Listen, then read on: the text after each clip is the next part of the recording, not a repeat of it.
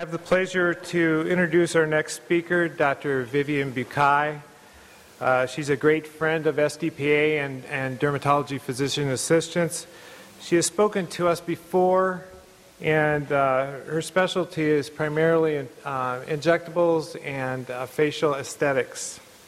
She's from San Antonio, Texas. Uh, this meeting, actually, to be truthful, this meeting's agenda has been actually surrounded around her. Um, she was one of the first people that I called to uh, get here after I'd read an article uh, this spring. Um, she is going to be uh, sharing some of her personal experiences um, with uh, melanoma and has agreed uh, to come and talk to about that today. Thank you. Let me please welcome Dr. Bucay.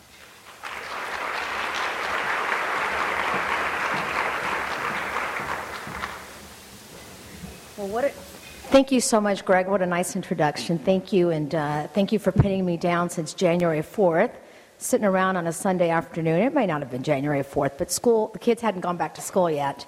And um, I was thinking, gosh, I don't have any trips planned this year. I mean, what, AAD, San Francisco, but nothing. And then up pops the screen with a letter from Greg that says, you know, would you like to speak?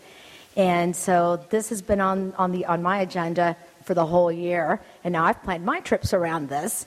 And, um, and well, thank you so much for, um, for listening to what I'm, you know, going to talk about. I'm not very good with these microphones. I pretty much hate them. And um, let's see, here we go. So bear with me if I um, seem to not be able to, to work the, oh, I see. What was this thing called? Not the, the big monitor, the friendly monitor. Let me come over this way to do that. All right. So I've been in practice now. This will be my starting my 20th year in practice. Uh, I'm really impressed with how our specialties expanded and grown, and how your group has grown. It's unbelievable, and uh, the caliber of the presentations are wonderful. Did I lose the microphone again? And I hope that this will be kind of a fun thing. I'll try to put some humor into it, into what's not always a funny subject. And at the same time, I will also um, probably throw in some little pearls that you can always use with your patients as well, right? Because hopefully, when we you know go through something personal, we can also um, we learn something, and then hopefully we can teach others something as well. And and it is about it is about that. So I still have my, my volunteer faculty appointment at uh, UT Health Science Center in the Department of Physician Assistant Studies. And we've had that the students just keep getting more and more amazing. And I always look forward to when we're going to have a student rotating through through the, um, the office because that's extra help and people who really want to work. You know, and, and that's what I like. I like your commitment to educating yourselves, educating your patients, and taking care of your patients. Okay, enough of that. Let's see if I can do this.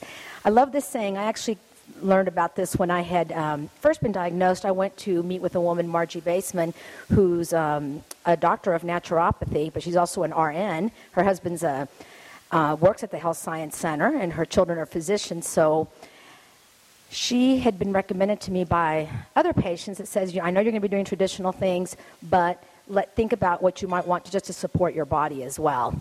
So I really like this little slide that I saw in a presentation, and it's a saying by Plato, and it talks about, well, you can read it for yourself. We can easily forgive uh, a child who's afraid of the dark. The real tragedy of life is when men are afraid of the light.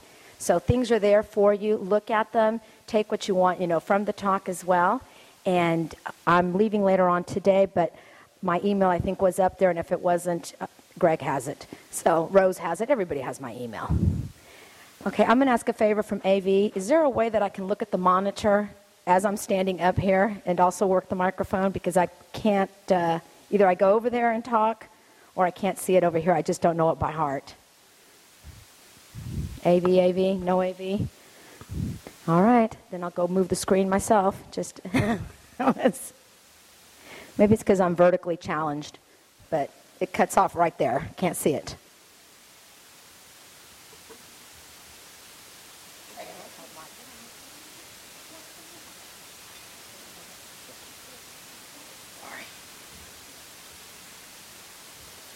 Sorry, now's the time you can keep eating and uh, doesn't matter. How's lunch? Good? Good. Isn't this, isn't this place beautiful? And the weather's perfect. I was here in July and it was 115 degrees. And the only place that I could seek shelter was at the department stores. So that was my really my area of expertise. My husband will say is in um, shopping, uh, particularly in the shoe department. So that's. I guess it'll be on in a second. Are we good to go? Yeah, I like this much better, much better. All right, now I can stop talking gibberish. All right, so some thoughts. And pardon these backgrounds, I got a new laptop because my other one had crashed. So last night I was scrambling trying to put this together, or rather early this morning. So if they're hard to read, I apologize. The, uh, so some thoughts. First, we need to become educated medical consumers. Everything that happens in our lives provides an opportunity for learning, and we have to assume significant responsibility for our own health and healing. And we also don't need to apologize for taking time to take care of ourselves. One of the challenges I faced in this is having uh, a medical diagnosis of melanoma, but also being known for doing a lot of cosmetics. And even though there was this rumor that because I wasn't filing insurance anymore, um, that I didn't do medical dermatology. Of course, I do medical. And uh, on my website, one of the things that I have is that health and beauty are not mutually exclusive, and I firmly believe that. And I'll, and I'll come to that later on. And uh, so, why don't we jump into sun? You know, I'm to, like I said, I'm to teach a little bit, and um, and I'll interweave my story with it. So, sun exposure is photo damage. All right, everyone knows chronic sun exposure leads to aging of the skin. Every patient comes in and says, No, the sun doesn't do anything to me. Look, I don't have spots, I don't have cancers, etc. Then you just expose a little bit of, of covered areas, like the buttocks, and lo and behold, it's completely different skin. And that's how it would look. Another great area is that, that area just under the chin on the neck, where we have that natural awning there that, that keeps that skin protected. So 80% of skin signs of aging are due to environmental causes, predominantly chronic sun exposure, but also smoking. Only 20% is truly genetic. And uh, I had been asked to speak on this uh, same kind of topic for the national sales meeting for Aveeno Neutrogena back in January. And um, that was a short, uh, short notice invitation, not, not, a, not as well planned as, as Greg's. So I'm taking some of those slides as well. So, electromagnetic spectrum, as you know, is defined by wavelength and frequency. All right, we go from shortest to longest. The shorter the wavelength, the higher the frequency and the more reactive it is with human biology. So it's just important to remember that, that, that, that, that is why rays do react with the skin and do change the DNA in our skin. The radiation in the 400 to 700 nanometer is known as light, and cells in the human retina are sensitive only to this waveband, to these wavebands and ultraviolet, back to what UVR is, because everybody just seems to think it's the, you know, when you're talking SPF or something, but you've got the UVC, which are the germicidal, UVB, which are the erythemal, and UVA, which are the black light. And I thought, just because I love to throw in trivia, and if somebody already knew this, please stand up. But um, so it became endorsed at the Second International Congress um, on Light in Copenhagen in 1932, and again in 1970 by la Commission Internationale de l'Éclairage, or the CIE. So these are kind of newer terms. This has, wasn't always around. And, um, and human exposure to solar UV, UV radiation is normally limited to the ground level. Now, attenuation and scattering in the Earth's atmosphere affect the quantity and quality of UV radiation reaching the Earth's surface. And uh, UVC of 290 or less is absorbed by the stratosphere, ozone. UVB is strongly attenuated, but what I really wasn't aware of is that UVA is transmitted pretty much unaffected. What comes through is what comes to the ground, in contrast to UVB. And I, that's something that I never bothered to think about, but it all has practical applications. So, factors affecting terrestrial UV radiation time of the day.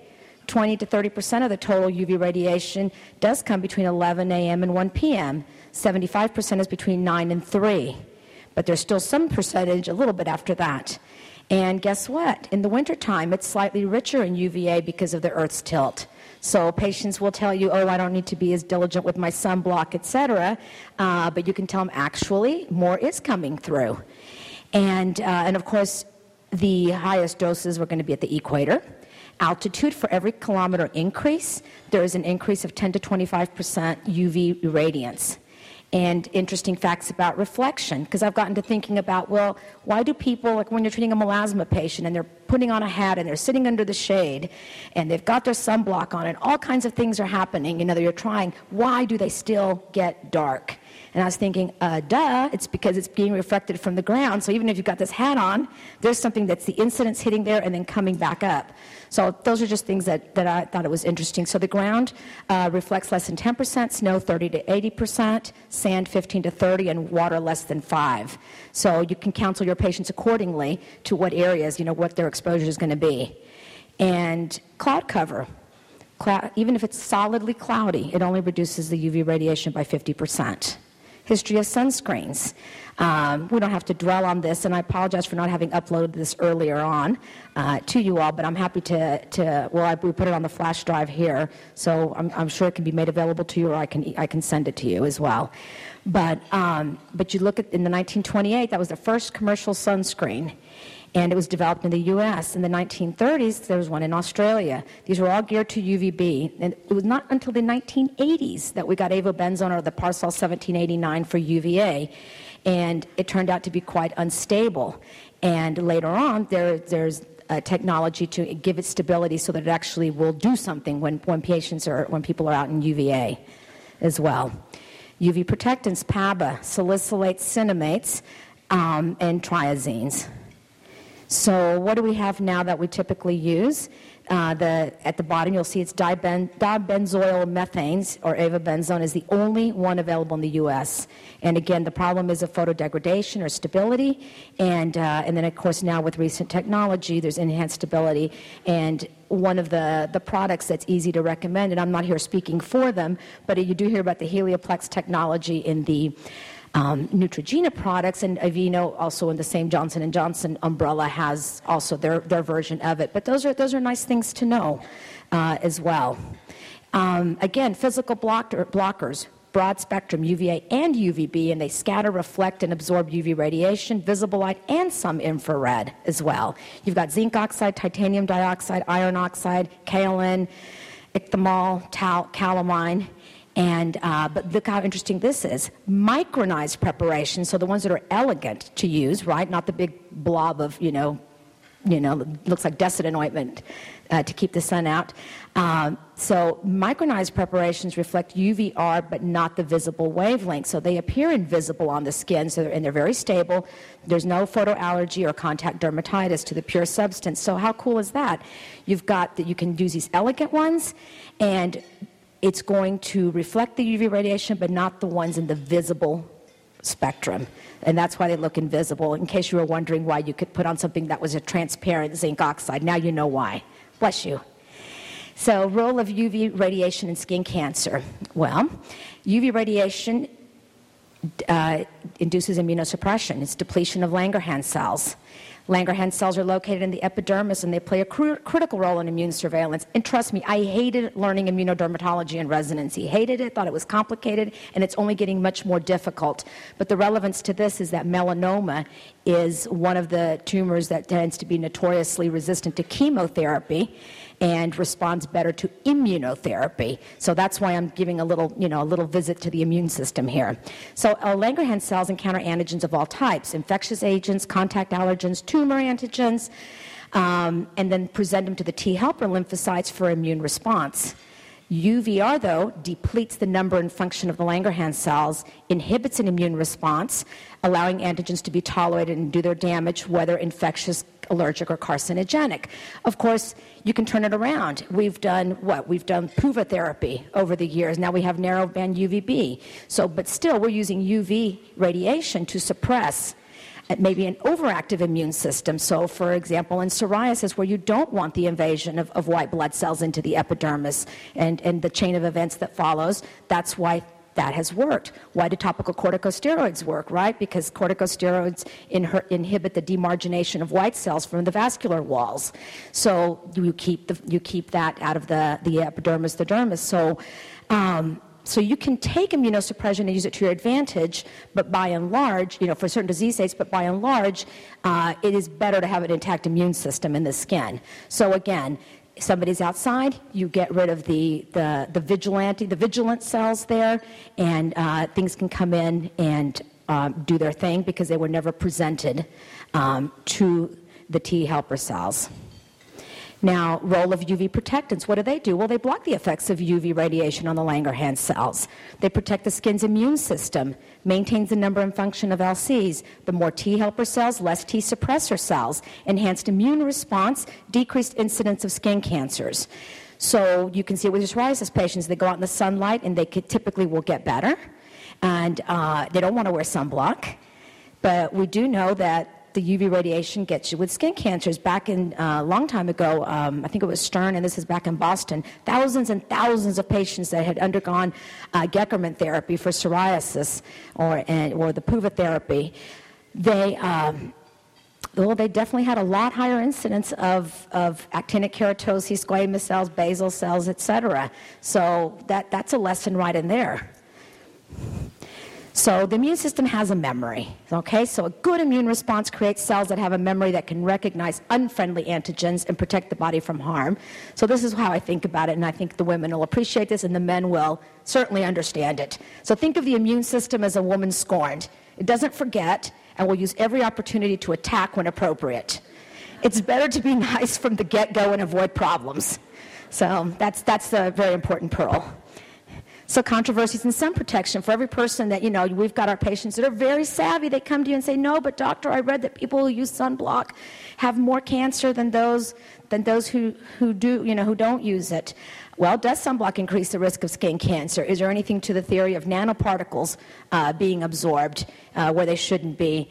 Um, something to think about. Do ingredients like mineral oil and sodium lauryl sulfate cause skin cancer? Does sun protection increase the risk of vitamin D deficiency, which affects calcium, which may, which, uh, may lead to osteoporosis? Sorry for that typo. Uh, does sun protection lead to vitamin D deficiency, which in, which um, in turn then increases the risk of skin cancer and other cancers as well? Because we know that vitamin D3 plays an integral role in the body's immune system. So where there's the paradox: how do you keep yourself out of the sun and yet at the same time get the supplement that you need to help your immune system as well? there's actually an official position statement from the American Academy of Dermatology. And I know Darrell Rigel will be speaking to you all tomorrow. I'm sorry to miss his talk. Uh, but the position statement on vitamin D the AAD recommends that an adequate amount of vitamin D be obtained from a healthy diet, foods, beverages fortified with vitamin D and or vitamin D supplements. It should not be obtained from unprotected exposure to ultraviolet UV radiation. So, um, another little, you know, trivia fact, you probably already know this. The more fair skinned you are, the better your vitamin D levels tend to be. The darker skin individuals tend to have lesser amounts of vitamin D in the skin. Could that be because there is melanin that is then also protecting from UV, not allowing it to get to the skin to make those vitamin D levels? Uh, take home message from this is darker skin types, you know, whether Hispanic, African American, uh, or a blend of, you know, since we're all pretty much global now. Uh, counsel your patients because they're going to want to know what to take as well. And um, certainly if we're talking about the role of vitamin D in cancer protection or, or perhaps prevention, well, it's not just skin cancer, there are other ones as well. So even that has an effect on the levels. Uh, again, back to the vitamin, uh, the vitamin D. Unprotected UV exposure to the sun or indoor tanning devices is a known risk factor for the development of skin cancer. Use of sunbeds has also been associated with increased risk for melanoma. To minimize the risk of UV-induced skin cancers, a comprehensive photoprotective regimen, including the regular use and proper use of a broad-spectrum sunscreen, is recommended. This is on the AAD website, but uh, of course I had to go look it up. So, skin cancer, what's the big deal? All right? Why is skin cancer such a big deal?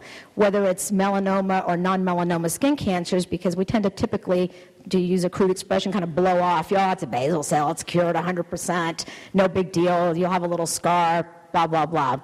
Well, studying, and this came out in the, the Dermatology Daily, you know, the little news feed we get from the AAD, and you can customize it. So, of course, mine has anything to do with aesthetics and everything to do with melanoma. And um, so, so I pick and choose what I want to see. But this, a study indicated that patients with skin cancer may have increased chance of developing other types of cancer. And this came from the Northern Ireland Cancer Registry that 1,837 patients with melanoma showed risk of developing subsequent cancers that was more than double that of the general population. So and I'm sure we all have patients in our practice that we can attest to the fact that they came to see us over the years for skin cancers and later on went on to develop lung cancer, colon cancer, or any other type of cancer. So patients with non-melanoma skin cancer were up to 57% more likely to develop another type of cancer than people in general population. So melanoma doubles your risk of an internal malignancy, and uh, non-melanoma for, for this database, 57% increase. We know what melanoma is. Cancerous mole. The incidence is increasing. 50% arise from a pre-existing mole and 50% arise de novo. Early detection is key. Although some are not sun related, so I have to keep defending myself like mine. Uh, almost all are related to sun exposure. Prevention, minimize unnecessary sun exposure. All right, so again, melanoma from the Dermatology Daily from January 9th of this year. So this comes from Stanford University, looking at epidemiological data between 1992 and 2004. The annual rate of, is increasing at 3.1% for all types of melanoma and all thicknesses of tumor. All right, so it is not just due to better screening alone. It is going up, and every day we get uh, emails on this, literature on this. It's in every place uh, you can imagine. And UVR is the primary and inventable cause of melanoma. It's the second most common form of cancer for ages 15 to 29. Survival at five year varies with the stage of the disease. Stage one, anywhere from 89 to 95 percent. This is taking everything together. Stage two, 45 to 77. Stage three, 27 to 68. Stage four, 9 to 19. I took this from the NIH, from the National Cancer Institute, from their website. Uh, note that the ranges in survival reflect other prognostic factors at time of diagnosis, including tumor thickness, ulceration, which other organs are involved. Uh, for example, survival for stage four with lung mets is 3% by 10 years. Yay, that's my category. And uh, the lesson early detection is key. So, optimizing sun protection. Recommendations from the Skin Cancer Foundation limit your sun exposure, don't burn, avoid tanning and UV tanning booths. I'm thrilled to see that we have legislation. I know in Texas now, minors need consent. Um, there needs to be more. I know from Skin Cancer Foundation mails us all kinds of things. The brochures came in on the indoor tanning beds, but really and truly, whether it's some, uh, I'm, I'm shocked at how people have these light boxes at home. They buy these, you know, buy them at the back of the, the magazines, um, and they're told, oh no, but this is a healthy kind of light. This isn't going to, this isn't the cancer causing one. This is healthy. You can walk into tanning, you know, tanning salons in your city and go in and just for fun ask them, you know, about how healthy it is or have there been any reports? Do they ever follow? Do they, do they know? Has anybody ever come back and said? That they developed a skin cancer. So I'm, I'm really truly surprised that they're, that they're around and, and will continue to be around. But it's big business, it's cheap, you know, it's a light bulb. And uh, people get their uh, packages for it, and it's especially appealing to teenagers. And of course, with teenagers, um, you know, the frontal lobe not completely developed. You don't really assess all your risks, et cetera. So it's, it's, it's just like cigarette smoking. So that, that's what we have. So what do we tell patients? We say one ounce from head to toe 30 minutes before exposure.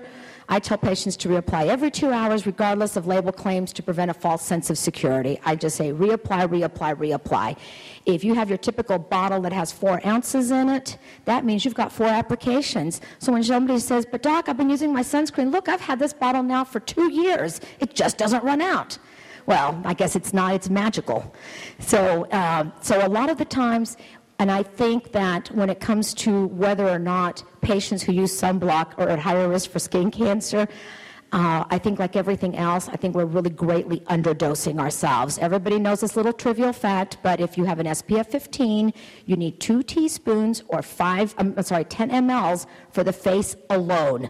So for the women who swear that their foundation gives them everything they want, I bet they're not putting on um, the full, you know, 10 mLs on their face alone because the one ounce bottle that the makeup typically comes in, whether it be drugstore or department store, it would be gone in three days. Gone. So, um, so we know that there's a big problem with underdosing. So we'll go with SPF. Now remember, this doesn't take into account UVA protection. So the amount of sunscreen or sunblock applied is critical in achieving sun protection. Now we'll do a little transition. So this is something that I wrote in an article for San Antonio Medicine when they did, it was November of 06, and I'd been diagnosed a few months earlier, and they said that they were doing a feature, you know, doing an issue on the physician as patient. You know, we, we're definitely known for not being the best patients. Well, I think that's the male patients, the male doctors. Women doctors are excellent patients. So I started out by saying I have always felt that everyone can define the day in which life changes forever. What I had not realized when I woke that morning was that May 10th, 2006 would be that day for me. Um, one of your colleagues, Courtney, Courtney Aldridge, uh, who's a PA, is, I don't know that Courtney's here, I haven't seen her, but uh, I know she just had her third child.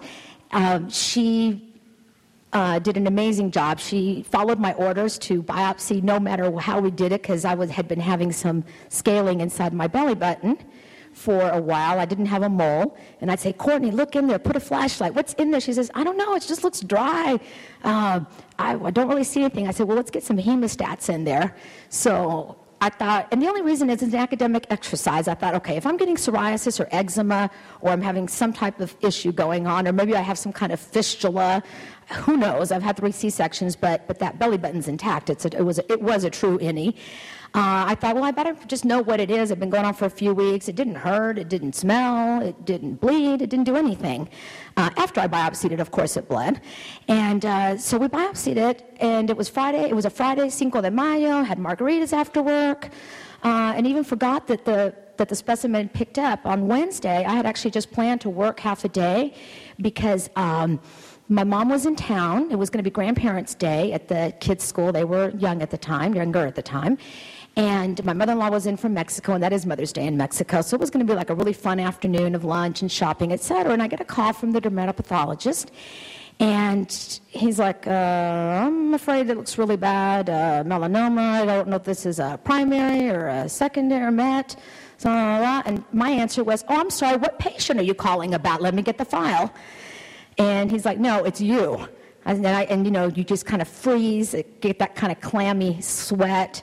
It's, it's a little different than a hot flash for those of you who've ever had hot flashes, which I get to have now too, because it's like cold. You don't really feel like on fire. Just this feeling that just went from head to the, to the feet.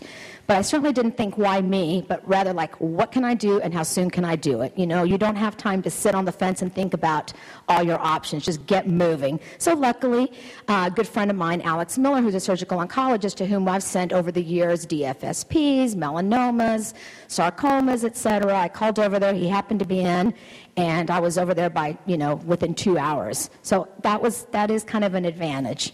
But did that. So you, you get that way. But I tell all my patients to do that. So when I have a patient now that needs to be seen, I just call everybody up and say, hey, remember when you took care of me? They need to go over there now. And, and people are very accommodating. What you don't want to do is just kind of tell the patient, call and set this up, etc., because they're, they're in a state of shock. So initial workup was negative for metastases. Are you kidding? By that was a Wednesday. I got the news. Thursday, Friday, I had already uh, had colonoscopy, endoscopy, swallowed that little pill, that little capsule, and yes, it's an advantage. Even the, the GI guy had just his wife had just delivered that Friday. He came in to read the the study because they really weren't quite sure that it was a primary and could it be something coming from the gut. Uh, anything that has melanocytes, can, you know, you have the potential for uh, for melanoma, and um, but I had a complete dis, uh, I mean, a complete excision and sentinel node biopsy on the 16th of May. So this is moving quickly. We're within six days. I've already had an overnight stay at the hospital and waiting and waiting and waiting to find out, you know, what the results of the sentinel biopsy are. And well, I already gave it away. They were positive. But let me tell you, the three days of waiting were uh, as you know, put you, you know, if it's negative, you're one stage. If it's positive, you're another stage, and with greatly different uh, prognostic, um, with greatly different prognosis. So I remember it was a Friday, and I thought, okay, we're going to the weekend. I haven't heard from the doctor. Where, what are the results? So I called Dr. Miller's office, and uh, Letty, his, his, nurse, was super nice, and and I said, I'm sorry, but I haven't heard anything, and I, I would think I would already know by now. And she says, No, no, no, doctor. I know that Dr. Um, Miller already spoke with Dr. Bucay. Well, my husband was kind of hanging around sheepishly around, you know, the door and he had already known, but he was going to like wait to tell me the news until Monday, uh, because we all know that worrying is far better than not knowing. So that was, you know, what is that?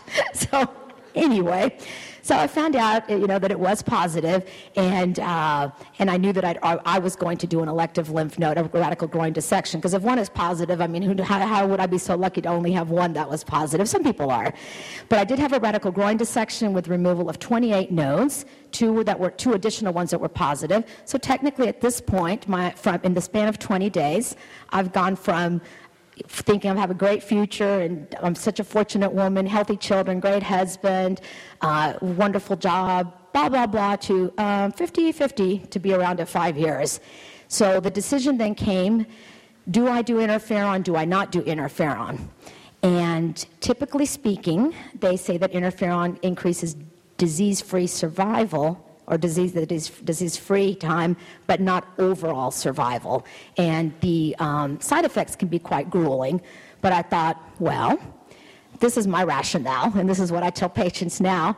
Well, maybe there's not something else right now that'll increase survival, but if it's disease free before I, well, I'm still good protoplasms in case something, in case I want to get into a study or something, I might as well just stay better now while something else comes along. So I decided to do it. Plus, what the heck? Doctor said I couldn't go to work for six weeks, which was driving me crazy. Courtney held up the front really well, bring me charts at the end of the day so I could, you know, review them, and uh, she'd photograph patients in case there was something unusual. I mean, she did a spectacular job uh, keeping that practice going, so we didn't have to lay off anybody or or do anything because I was in and out of the office so much that year. So I did in July. I took the IV interferon, millions and millions of, of units IV and uh, I slept. I slept a lot. I felt fine. I slept a lot. Well, it turns out I slept because they kept giving me Benadryl to minimize the rash. Because when I gave it to myself sub Q, I was perfectly energetic, and I did that while I was waiting to find out about a study uh, on uh, evaluating anti CTLA4 antibody. And uh, so of course, it was great timing to be diagnosed when a lot of re- new research was going on, and I kept hearing the name Jeffrey Weber, Jeffrey Weber at USC, at the Norris Can- Cancer Center at USC. He has since gone on to Moffitt, which is a melanoma center of excellence, uh, and that's in Florida. So these are, and when I say names, I'm happy to provide any contacts for you and facilitate anything that if a patient needs to get into something. Um, so while I was waiting to go back to work, since I had to be out for six weeks, and right before the interferon, I went to Pittsburgh to see John Kirkwood, who did uh, who's done a lot of the a lot of the work with interferon. And I went to MD Anderson to see if there was anything happening over there. And I was very happy with the care in San Antonio. So I said, well, okay, we're new to do the interferon. Then I was lucky enough to um, to be in the right time, you know, frame for doing the trial at USC. Initially, they said that if I had done interferon, I would not qualify because it had to be somebody that came, you know, uh, treatment naive. To, and the, the, study was to see if it could prevent recurrence of melanoma. Uh, later on, that, that changed. The parameters changed, and I was accepted in to that trial. Uh, are you familiar with anti-CTLA-4 or ipilimumab, or however you pronounce this? It's one of the many biologics around. Well, basically, what, what CTLA4 does is that it, it, uh, it's a regulator in your immune system. It blocks excessive production of killer cells. So it tells the body when to stop so you don't just you know, self implode. And so it takes the reins off the immune system. And interferon, well, interferon just helps, you know, um, helps um, with, with attacking, but doesn't really multiply the number of, of T cells that you have interleukin 2, which is something else I was going to do down the road, it gives you clonal expansion of your, of your T helper cells. All right, so, or, um, and, um, and if I say it wrong, I'm sorry, but it gives you your, your, T, your T cells. So if you've got, so the idea was having already, I thought, well, this is even better because I've done some interferon, haven't done interleukin, but if they can just take the reins off the immune system, we can go kill, you know, kill that melanoma thing, you know, get rid of it. So I got in, and what that entailed was going to and from San Francisco, San Francisco, LA, every two weeks. Hop on Southwest Airlines on the you know 6:50 a.m. Get over there, get my treatment or blood work, etc.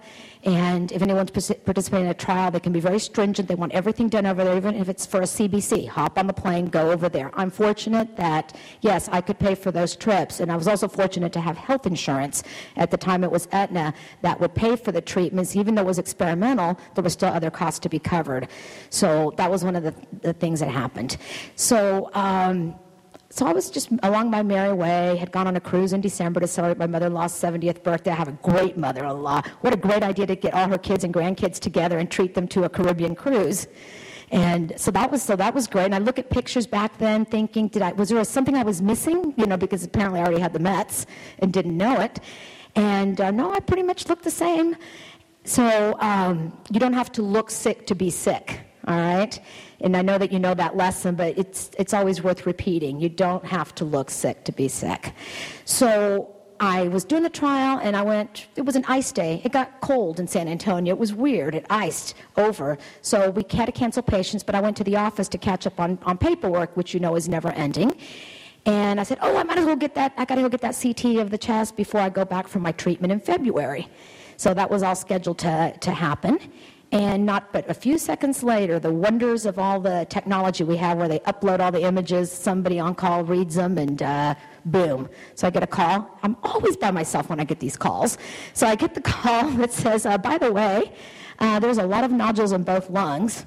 So I thought, I was intellectualizing everything. I thought, well, but my immune system is so stimulated. I have a rash on my skin because the rash is good. If you get a, a rash with the CTLA4, that was good. Uh, it meant th- things were working, right? And I thought, no, I must just have like a rash inside my lungs. I thought, oh, there's some epithelium. You know, you start thinking things, and I felt perfectly fine.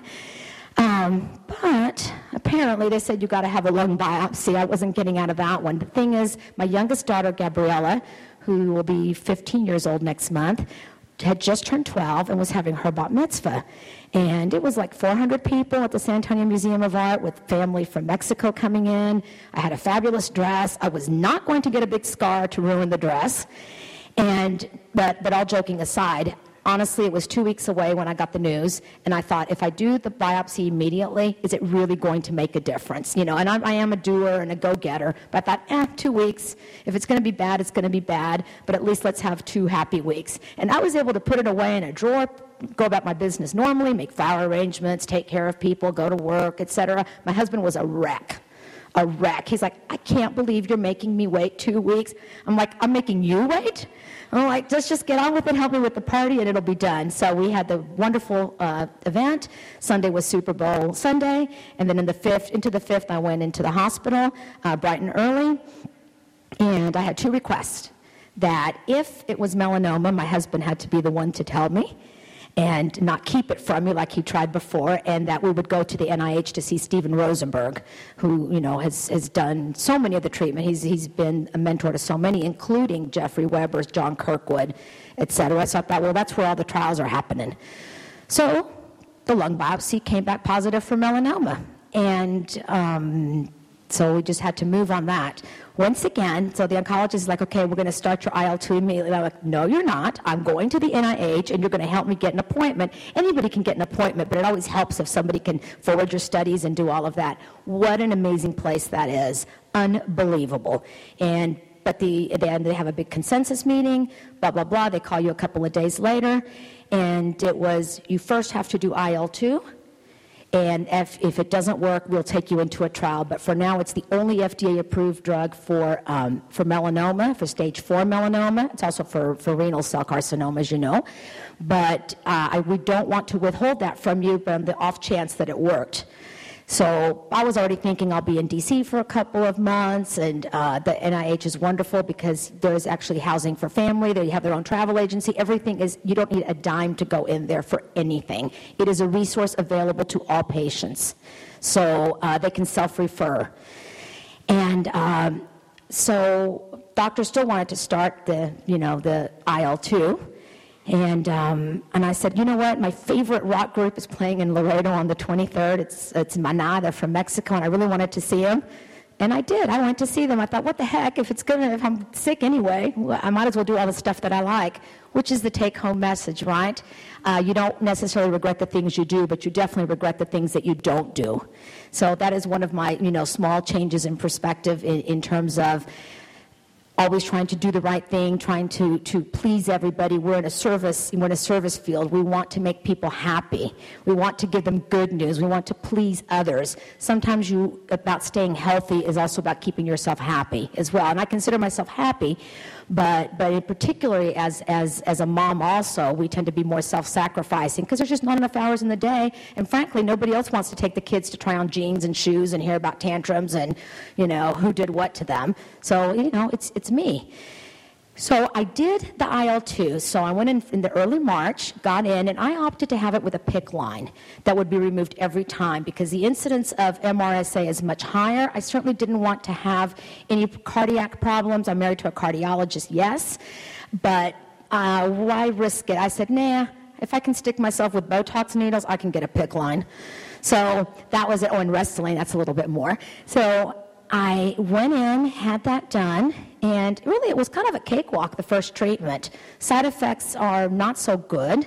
Uh, the, you can read the package insert for yourself. It's, uh, it's Proleukin or Aldesleukin. It's a Novartis drug.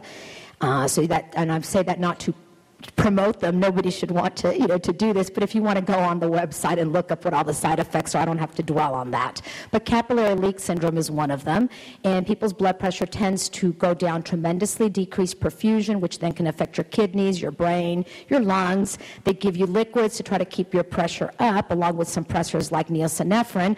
But then if you overload with the liquids and then you can't eliminate them, well, it was not a pretty sight. Not only do you feel kind of lousy, they weigh you in the bed. So this this is given in the intensive care unit, and uh, the treatment involves uh, a dose every eight hours for, if possible, 14 doses, but they're happy if you can get eight or nine. So, um, so what happened with that was, I think I'm running, I'm going to have to hurry up with this. Uh, it was just insult to injury. You're in there, you get weighed, and then when you leave the hospital, you're 15 pounds heavier, nothing fits. But then you get some Lasix and it all comes out, take a break for a week, and then go get another week of it and um, and then wait, wait for a month. They can't image you right away because it can actually cause some re- renal damage. So you wait a month, and I guess because also the body has to work. So I was so lucky because it was April 23rd, and we were going to find out if it was I was even going to be a responder. And I was so lucky that I had a 60% reduction of the tumors. I went to work got well i went to get my, my study i went to work and then my husband came to the office this is so corny but he comes in with a red rose and crying and i'm thinking either i'm going to die or he's happy so it's just which was it but it was good it was really good and we're all happy jumping up and down patients and the staff and so I did two more weeks of the interleukin 2, and this is when it was really hard to wait. It was so, so hard to wait till a month after. So I finished late June, and I had to wait till August 1st, which was the day of my scan. The, um, and I was very lucky. They were all gone by August 1st. So it's great. Thank you. So that, thank you. Yeah, I know it's, it's, I worked really hard at it. No, you do have to think very positive. And I do want to say that I hold the record in Methodist Hospital. I got 14 out of 14 doses on one of mine. Usually I got like 12, I could get like 12 out of them and make, will myself to, uh, to do it. Oh, let me, it's just as an, as an, as an aside, when we look at protocols at center, we're so used to doing things a certain way. I have to say that my husband and my pulmonary doc were super smart. The protocol involves getting nonsteroidals to treat the flu-like, uh, the flu-like symptoms that are even much, much worse than they are with interferon. Uh, and it can also give you Demerol for, for rigors. However, on my first round of it, the, the, reason they held one of the doses was that my creatinine had gone up. So the next time around, uh, since it came back down again, they withheld the, the nonsteroidals, and I never had any problems at all with the creatinine. So, in light of the fact that we see things, all the stuff on the news about non nonsteroidal anti-inflammatories, things like uh, which even though it's not technically that category, but Tylenol and others. Let's think about every little thing that supposedly is harmless that we give to our patients, because it can have an effect on somebody as well. So if you have, so we knew that 14% were partial, you know, 14% of patients that get IL-2 are partial responders, and 6% get a complete response. And of course, I'm an overachiever. I want to be in that complete response. I'm not going to sit around being in the 86 percentile or whatever, the, like that. But what I didn't know, and this is what I did not want, I'm, I'm glad I didn't know it, is that partial responders have a median survival of five months, whereas complete responders are considered to have a durable remission or a cure. I guess once you've been stage four, they don't call you cured, but you know that's that's what's presumed. So they're still following out the survival since this was FDA approved in 1994 for for that. So for now, I get CTs and MRIs every three months. Uh, but then came February. Okay, I started hot flashing, got into some premature menopause, or maybe I refused to accept, accept the fact that at 49 I could be menopausing anyway. But I had pulmonary nodules out of the blue. I felt great. And Dr. Drangler's like, no, we're going to biopsy. He even got Weber on the phone because I said, we want a, I want a conference call. He says, I already knew you were going to do that. So he's, all, he's calling in, and sure enough, so all three of us are discussing. And I said, with all due respect, guys, I'm not going into the hospital today for a biopsy or for some biochemo, which doesn't even work. Um, but I'm going to take control this time. I said, I've been a good girl and I've done everything you told me to do, but this time I'm going to, you know, kind of take charge that way. And of course they laughed. They're like, uh, since when don't you always do everything you want to do? But anyway, so I thought about it. I got on, I got on the email, I got back to the office, and there was a, one of those little AOA blurbs about the effects of estrogens and hormones on melanoma in women. And once again, this came from the UK. And I thought, oh my God, I've been taking all this black cohosh. And even though another oncologist in town, Amy Lang, who specializes in breast cancer, had said it's never been fully proven to have an effect, I know that I definitely had stability. No hot flashes, no vasomotor symptoms of any kind. Uh, slept very well, etc. So, and I don't think it was placebo because if I would only take it once a day instead of twice daily, I would have breakthrough of the symptoms. And it was primarily for me. I thought I had become allergic to red wine but I would get like almost an urticarial erythema, like a raccoon. And, and, I wouldn't even feel it, but people would walk up and say, What's wrong with you? What's wrong with you? Well, it turned out that was just kind of an unusual presentation of, of like a hot flash, if you will. So, uh, so now that there's a study suggesting a link between estrogens and melanoma, I said, Okay, I'm going to ditch the black cohosh. And so I finagled to get my scan a month later, went to the AAD earlier this year in San Francisco, had a wonderful time. And um, the scan was totally clear March 11th. So I had scans the 10th and the 11th in case there was error, but the one on the, that was in February, and then the 11th totally clear. Will I ever know what those nodules were? You know, and from an academic sense, no, because uh, we didn't biopsy it. It could have just been a regular little nodule that anybody living in South Central Texas can have, and it goes away. But you know, in light of my history, it's always going to be more alarming to those treating me. So I just had one a few weeks ago on the 23rd of uh, this last month, and it was perfectly normal. So even if you do everything right, things can still go wrong. So why should you care or even try? And because uh, I always kept thinking, how am I going to counsel patients? You know, here I am supposed to be the example, and I get it in a non-exposed area. Um, how do I even justify what I'm saying, making you know recommendations? And I think it's like in everything else. You know, you take responsibility and ownership of a situation, whether it's a disease or any other situation, and, uh, and, and take the necessary steps to try to prevent complications and recurrence. So that, that's one of the, the, the, messages I wanted to give you. So here we go. This is what you tell your patients as well. Although you cannot control your genes, you can and must take ownership and responsibility for your skin's health, which ultimately, which is ultimately a reflection of your overall health. So that's something that it's so easy now for me to tell patients, you know what? This is okay. It may not be a big deal but your skin is telling you what's going on inside your body. And you can't control what you were born with, you know, whether you're five feet tall or six feet tall, etc. But you can certainly control what you, you know, to your, your exposure to, to things that can be bad for you. So it's like I tell my kids when they're getting, you know, irritated about something or something's going on. Again, my, my daughters now are like basically 19, 17, and 15, so it's, it's a hormonal storm. The, um, yeah, it's, it's not pretty. So we, I tell them, you know what? You cannot control other people's actions, but you can control your reactions. That applies to everything in life. So that's just something that I think about every day because that's one of the things I was, you know, I think about it. I'm like, you're right. I just don't even get upset about these things. People get at the office like, can you believe such and such did this, such and such did that? No, no, no, no. The only thing that really got me a little bit peeved was last night when I thought I had two hotel nights and I only have one, and thus I'm flying out later on after I saw what a great venue. Again, Greg, fabulous job organizing this. Wonderful, wonderful place to have the meeting. So, facts about the skin. Largest organ of the body, it's constantly renewing itself. It's important in regulating body temperature, vital to the immune system, uh, provides protection from the environment, and of course, it's one of the standards by which our beauty is measured as well. And when I need to stop, you all tell me, all right? And so, what about beauty? So, beauty's in the eye of the beholder.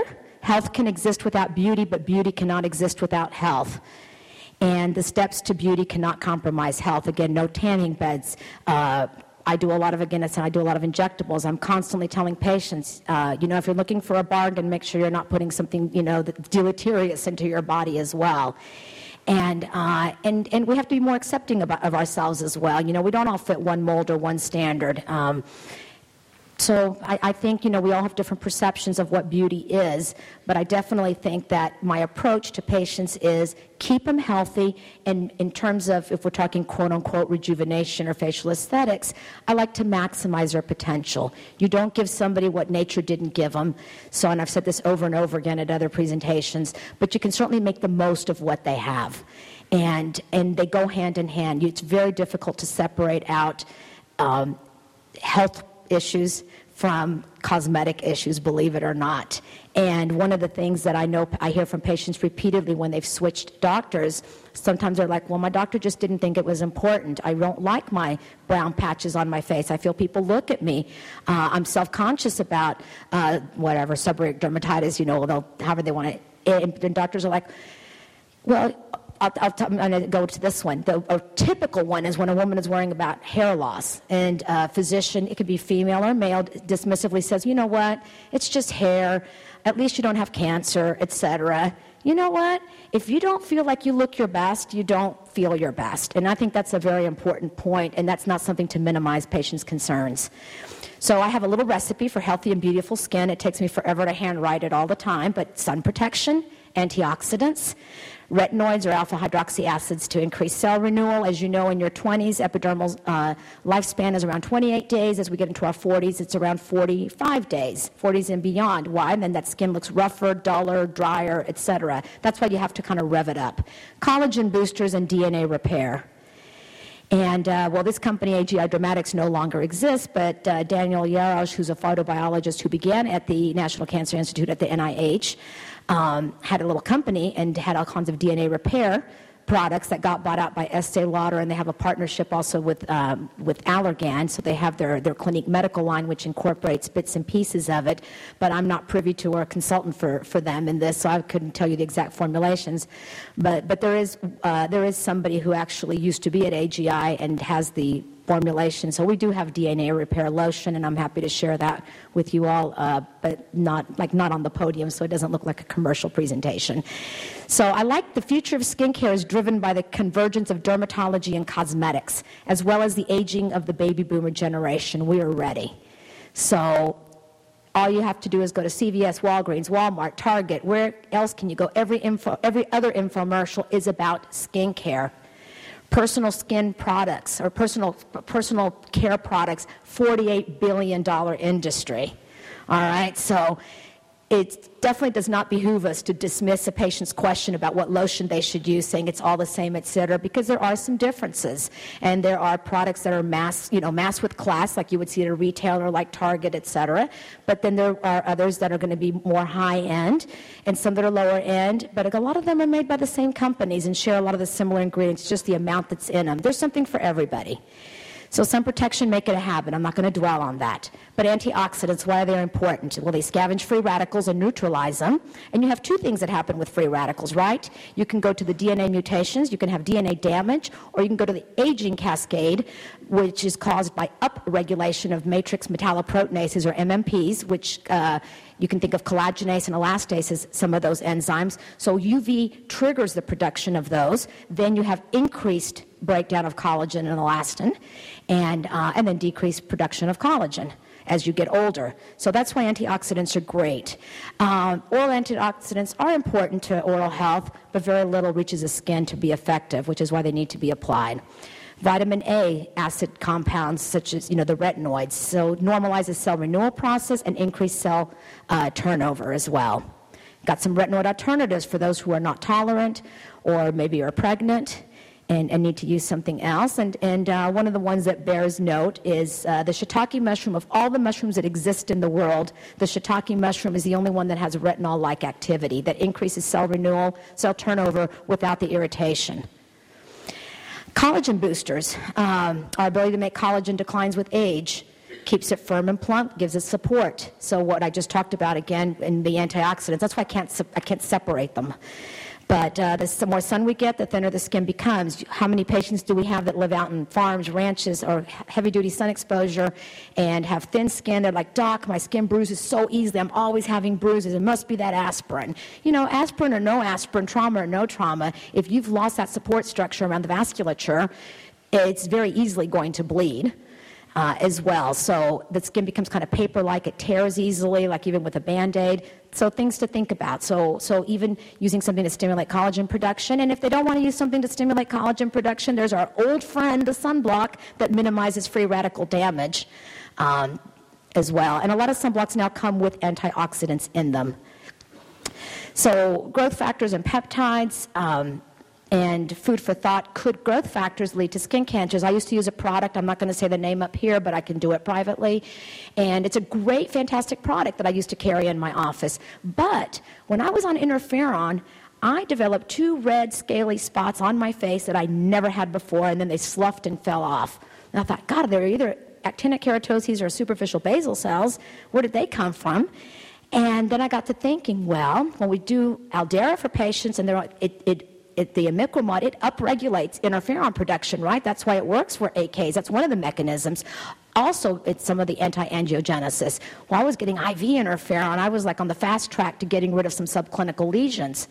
And then I thought, well, you know, I've been on this particular product for, you know, a couple of years, perhaps that did it. So this product also contains in its mixture, in its broth of skin, of, of growth factors, has vascular endothelial growth factor, VEGF. Angiogenesis is often the target of cancer therapy, right? So things to think about when you don't cavalierly just say, hey, put this on, this will make you look beautiful, because if the person has some, you know, obvious photo damage and even some um, clinical things like AKs, perhaps we couldn't be inducing progression of it. I'm not saying that's what caused the melanoma because I wasn't, I don't think, getting enough systemic absorption, nor was I putting it inside the belly button. But uh, that's one of the things. I wrote to the company that makes this particular product, spoke with their, their medical director, and still, this is several months ago, and have emailed back and promised to get back to me because I'd like to see studies that have shown that there is not uh, any change or report. So, like myself, I've had two other patients that reported that, so I've just taken myself off of that particular product. DNA repair, it really does work. I have one of those Visias by Canfield, and it was initially developed for P&G, Procter & Gamble, to measure how effective, you know, Olay Regenerist or some of the, you know, some of their, their skincare lines were. And, um, and definitely for patients that are compliant and do BID application, there's definitely a 40 to 50% reduction in the UV spots that carry on to the new cells. Assuming that there's good photo protection, you can undo some of that sun damage at, um, at the level of the skin. Uh, does that mean that people will have less skin cancer? This hasn't been around enough to know whether or not.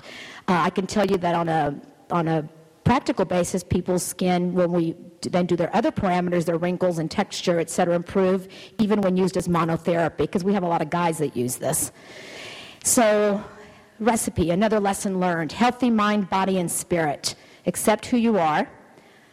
Love yourself enough to improve on what you can, make the changes you want to make. No one's going to do it for you.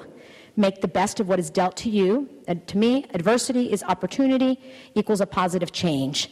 And I definitely walked those, you know, and will probably walk for a long time, that fine line between cautious optimism and healthy denial. When do you let your guard down? You never let your guard down. You know, you have to be it, it, doesn't matter what you're in, whether it's getting up on a podium to speak, um, playing baseball, tennis, golfing, etc., uh, taking an exam the, the minute that you don't that you don't have a little bit of that fear factor, not an unhealthy, but just a little bit of that that uh, that drives you to want to do your best, and you become complacent and you kind of get behind in the game. And so it, it's good. It's good to stay current with, with things.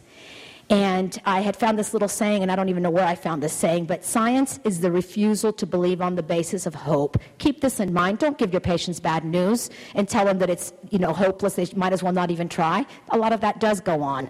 Um, and I wrote a thing for the melanoma letter uh, that Skin Cancer Foundation had asked me to do it a year ago because it said a lot of doctors did not uh, offer patients um, uh, you know, treatments once they were at advanced stages.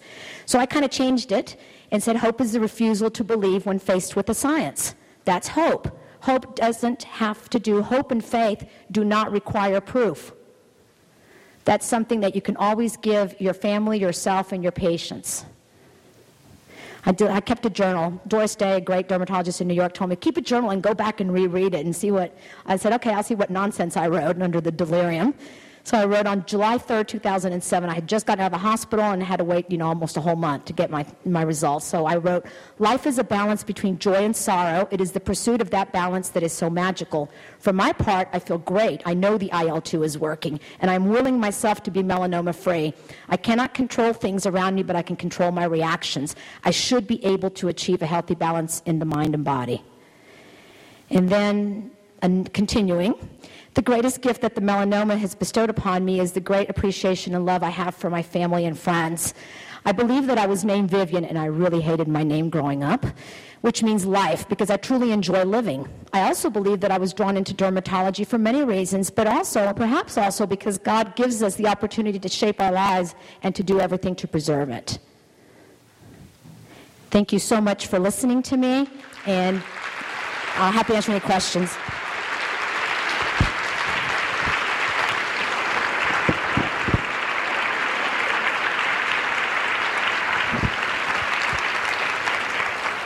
We don't, we don't do questions, right?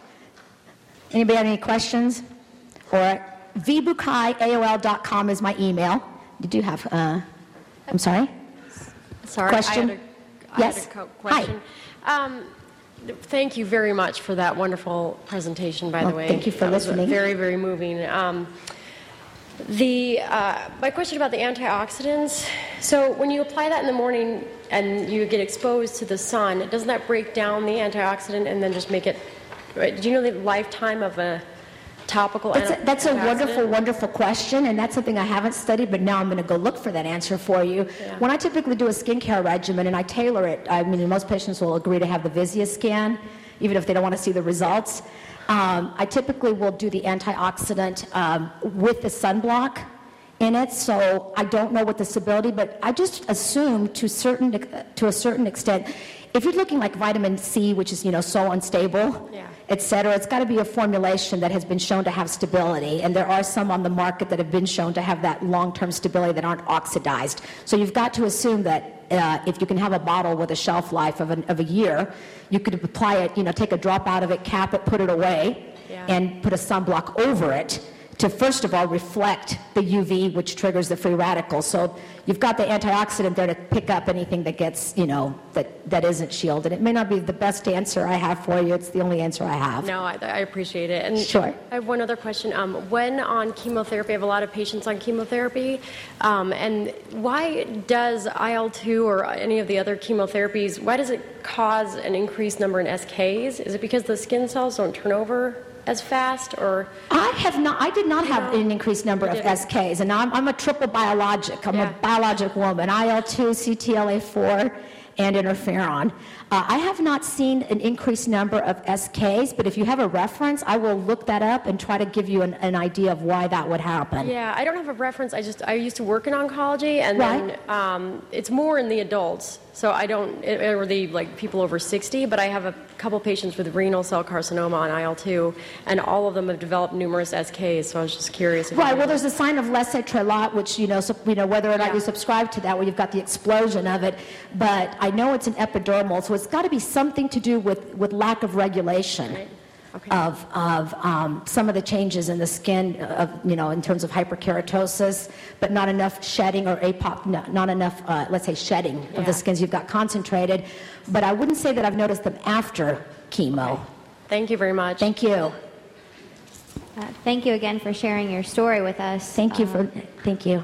I just have a, a, one question. How how did the your, your, melanoma was pretty atypical the way it presented. How has that changed your practice style? I think we've all experienced that sort of paranoia you get when you biopsy something that you're sure is nothing and it comes back positive. Right. You're, you you hit a perfectly very very good point. I biopsy far more frequently. I no longer you know decide that I have such great clinical skills that I can you know just ignore things. How many of you have biopsied what was very obviously to you an, uh, a seborrheic keratosis and it came back melanoma?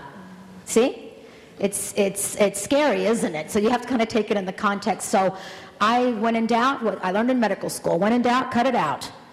uh, do that. And uh, I also do much more, th- well, I always did thorough skin exams, but now my threshold is all my patients that come in for cosmetic procedures, if they don't have a primary dermatologist who does their skin exams, uh, they either agree to have one with me or sign a waiver that they declined. Because I, can, I cannot tell you the number of patients I've seen over the years that I was seeing for fillers and Botox, or now we have Dysport also, keeping it fair and balanced, that had squamous cells on the face, but also in hidden areas. It's too embarrassing to treat somebody to make them look outwardly good when something bad is happening underneath. So that's what I do. I do m- more biopsies and, uh, and really insist that patients get the skin exams. Thank you. Thank you. Can you expand a little bit on sunblock as, as far as the numbers now? Like, there's an 85, there's a 100. Is there really a, a huge difference between those? No. No, there's not a huge difference, I guess, unless you have xeroderma pigmentosum, but then you want DNA repair lotion, and actually that, the ingredient in there is something that's uh, an orphan drug that was used in patients with XP, uh, since they can't repair their thymidine dimers. The, um, I counsel patients with a 30 and beyond, and more than the actual number, because that's only, of course, you know, for the UVB rays. It doesn't address UVA, and I know the FDA is working right on changing labeling, et cetera, and it's got to be like 30 plus, or uh, there's always something going on and nobody agrees, and there's like the environmental protection factor, et cetera. I just like to use a good seven to nine percent, or you know, of um, zinc oxide, titanium dioxide, the micronized formula, so I have the UVA protection, and UVB, it's broad spectrum that way. And I also like to use, use some with antioxidants, such as polyphenols or the green tea extracts in them as well. But the number is, it's, it's, the number is important, but it's the amount again. So, doing that. Thanks. Hi, I have a patient who had a primary melanoma approximately 11 years ago and was recently diagnosed with brain uh, mets. Do you think it would be worth her while to try to visit the NIH? I think so, absolutely, because there are people who survive. I've known patients that have survived uh, brain mets long term, long, long term survival. And that's another way that my practice has changed is I get referrals from all over the place from former, you know, teachers and uh, other patients and from other countries. So I see a lot more melanoma now. And, you know, we, we hope for the best outcome from everybody, for everybody. But to do nothing has got to be it's got to be less and there's a saying in spanish is no hay peor lucha que la que no se hace and so that's something to the effect of you know there's not a worse fight than the, the worst battle than the one that isn't fought so She's been uh, to a university setting and was basically sent home to die. So, I mean, she's kind of been in, at a loss and is planning her death. But I just wondered if the, but the most important thing is has she expressed an interest in trying you know I trying all so, yes. resources then that's important because if she's at peace with it well then no you don't want to push her Mm-hmm. right but if she's still wanting to absolutely keep going Thank you. thank you